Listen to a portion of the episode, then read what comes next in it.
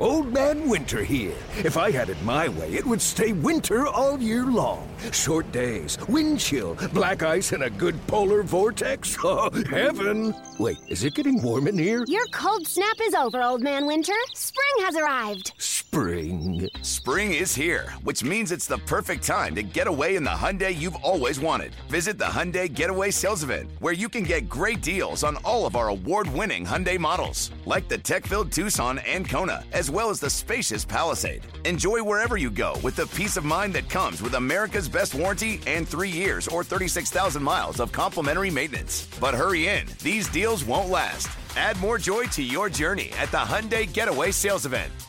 Now get 0% APR or up to 1500 bonus cash on the Hyundai Tucson. Now, during the Hyundai Getaway Sales Event. Offers end soon. Call 562 314 4603 for details. Passion, drive, and patience. What brings home the winning trophy is also what keeps your ride or die alive. eBay Motors has everything you need to maintain your vehicle and level it up to peak performance from superchargers, roof racks, exhaust kits, LED headlights, and more. Whether you're into speed, power, or style, eBay Motors has got you covered. With over 122 million parts for your number one ride or die, you'll always find exactly what you're looking for. And with eBay Guaranteed Fit, your part is guaranteed to fit your ride every time or your money back. Because with eBay Motors, you're burning rubber, not cash. With all the parts you need at the prices you want, it's easy to turn your car into the MVP and bring home that win. Keep your ride or die alive at ebaymotors.com. Eligible items only. Exclusions apply. Yo, Trey. Kevin, what's up, man? You know, I've been thinking, what would have happened if the NBA never vetoes the Chris Paul trade to the Lakers and we get CP3 in the same backcourt as Kobe in LA? Well, you get a very happy Jack Nicholson for sure. And the Lakers probably win a bunch more championships. CP3 finally gets a ring or two or three, and the Kardashian empire is forever altered. What did you just say? Hey, everybody, I'm Trey Wingo. And I'm Kevin Frazier, and we're teaming up on a new weekly sports podcast from Wondery, Alternate Routes. As former Sports Center anchors and current sports obsessives, we're consumed by all the what if questions that make being a sports fan so excruciatingly fun. If you're like us, then you also live and die on the fallout from every drop pass. Or play call. Each week on Alternate Routes, we'll take a flashpoint in sports, break down what actually happened, then explore every alternate scenario and the ripple effects it would have caused. Follow Alternate Routes on the Wondery app or wherever you get your podcasts. You can listen early and ad-free right now by joining Wondery Plus. Let's do confident, concerned, and curious. I will start off first uh, with confident, what I'm confident in. I'm confident that Jordan Love is going to throw two touchdown passes uh, in this game, right? And, and that that takes a lot for me to be confident about that at this point because uh, there is still TJ Watt looming. Uh, and will they move TJ Watt around? Because going into the game, it should be TJ Watt versus Zach Tom. I would not be surprised if TJ Watt beat Zach Tom a couple of times. Wouldn't surprise me at all. However, Rasheed Walker is going to be at left tackle. If I'm the Pittsburgh Steelers, I'm moving TJ Watt over to go against Rasheed Walker uh, and make uh, life a living hell for Rasheed Walker for four quarters and consequently making life a living hell for the Green Bay Packers offense uh, because they're not going to be able to run the ball or throw the ball uh, if TJ Watt is living in the backfield uh, and meeting running backs in Jordan Love as soon as the snap happens. So it'll be interesting to see if Pittsburgh decides to move TJ Walker, or TJ Watt, I should say, around uh, instead of just manning him up against the Packers' best offensive lineman, I would say at this point, uh, in Zach Tom. I would if I was Pittsburgh. But I'm still confident Jordan Love figures out a way to throw two touchdown passes uh, in this game. Feel pretty good about that. Concerns going into this uh, football game goes right back to what I just said. My concern is stopping TJ Watt uh, and the Pittsburgh front seven from getting a ton of pressure uh, on Jordan Love. That is my concern. And it was pointed out by Ryan Horvat, I believe, on Wednesday's podcast, uh, that the numbers for Pittsburgh are dramatically different. When Pittsburgh is able to get pressure on a consistent basis, their defense shuts people down. When they are not able to get consistent pressure on the opposing quarterback, they get torched and it's legitimately night and day difference uh, between the two. Uh, now, again, I, I don't know how that looks like compared to the rest of the league. To me, it seems like a no dumb moment. Well, of course, if I get pressure on the quarterback, my defense is going to play better. And of course, if I don't get pressure on the quarterback, they're going to have more of an opportunity to pick me apart. It seems like a no brainer to me. But based on the numbers that Horvath threw out, it was pretty much a dramatic difference uh, between the two and where they rank uh, in both categories. Okay. So for me, my concern kind of coming into this thing uh, for the Packers is making sure that you protect Jordan Love uh, at all costs and are able to do your thing. Curious. I'm curious to see how long we're going to watch this Packers offensive line play without playing Sean Rhyan. That, that's that's what I'm curious about. Because as I've talked about, uh, Jacob Morley talked about it when he was on the podcast, uh, the post game podcast on Monday. I've seen Andy Herman have a podcast about it on the Pack a Day podcast.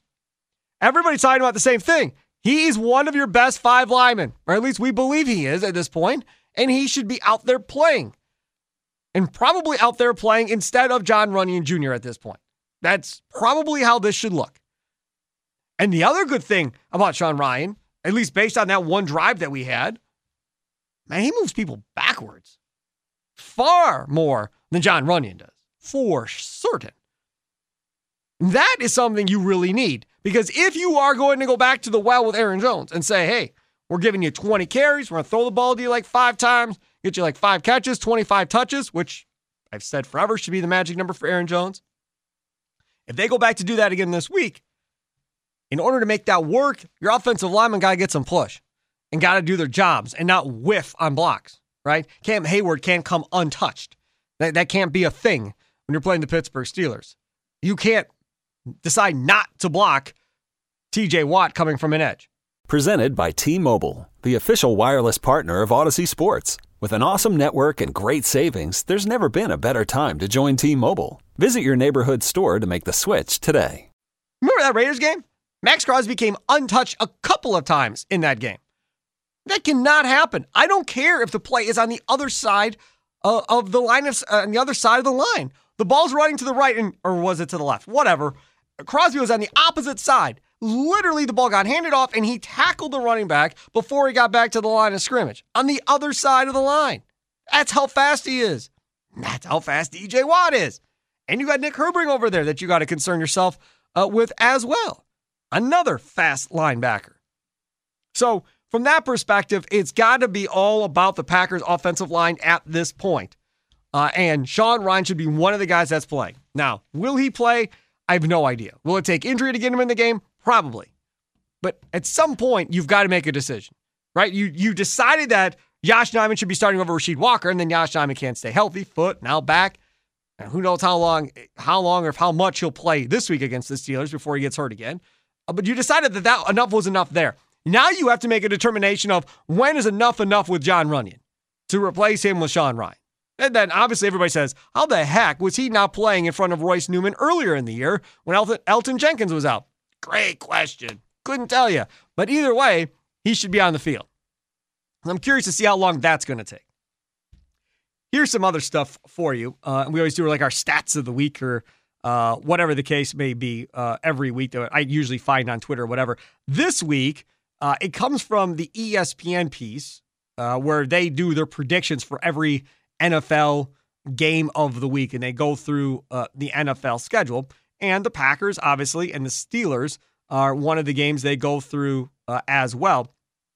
And interesting uh, stuff in this one as far as uh, numbers go, right? Uh, so let's see here. Uh, Packers right tackle Zach Tom, he'll be responsible for slowing TJ Watt, uh, but Tom might be up for the challenge as he ranks 10th in pass block win rate at tackle.